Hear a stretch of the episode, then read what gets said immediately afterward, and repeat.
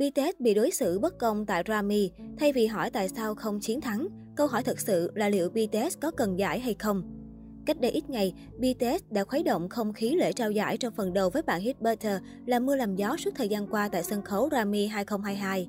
Phần trình diễn đã cho thấy sự tự tin với vocal ổn định cùng thế mạnh vũ đạo của boy group đến từ xứ sở Kim Chi.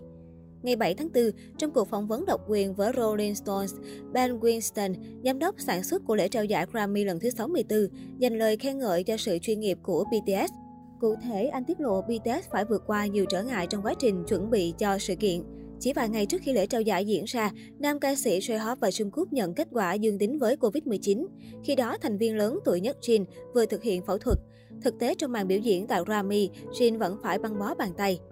Họ dự kiến tổng duyệt vào thứ năm với 5 người hoặc thậm chí là 4 người.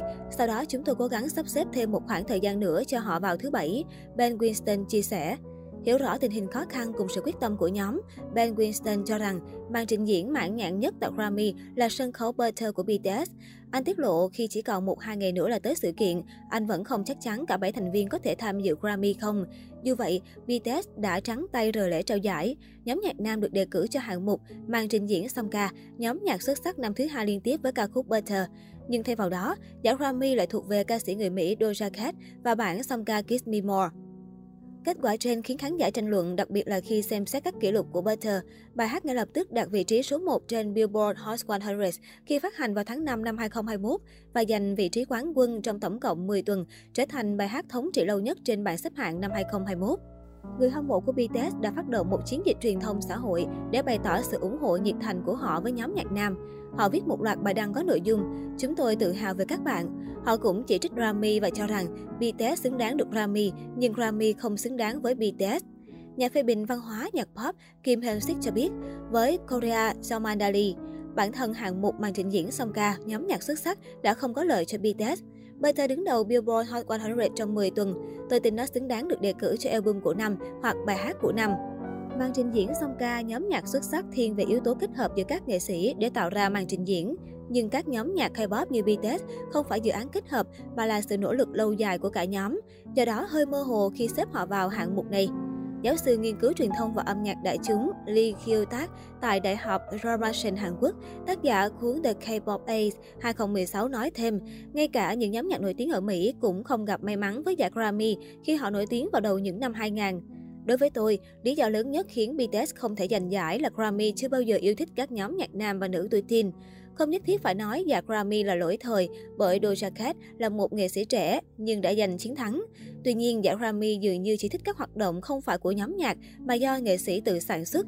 Chuyên gia nhận định, Tâm lý chung của những người hâm mộ BTS từ hào hứng chuyển sang thất vọng, nhưng theo Korea Jamandali, họ không ngạc nhiên. Từ năm 2021, khi BTS trượt giải Grammy, người hâm mộ đã bất bình và hết kỳ vọng. Hiện tại, ARMY tin rằng giải Grammy chỉ trao cho BTS tối thiểu một đề cử để họ biểu diễn tại sự kiện nhằm thu hút khán giả. Bên cạnh việc BTS có giành được giải thưởng hay không, giải Grammy còn gây khó chịu vì họ lộ rõ ý định về sự xuất hiện của nhóm. Năm ngoái, màn trình diễn của BTS nằm ở cuối chương trình. Năm nay, hạng mục màn trình diễn song ca nhóm nhạc xuất sắc được công bố muộn bất thường.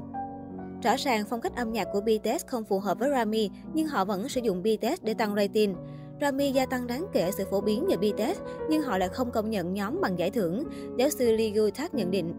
Theo Korea Jamandali, BTS cũng ám chỉ sự thất vọng trong một cuộc phỏng vấn trên thảm đỏ trước buổi lễ.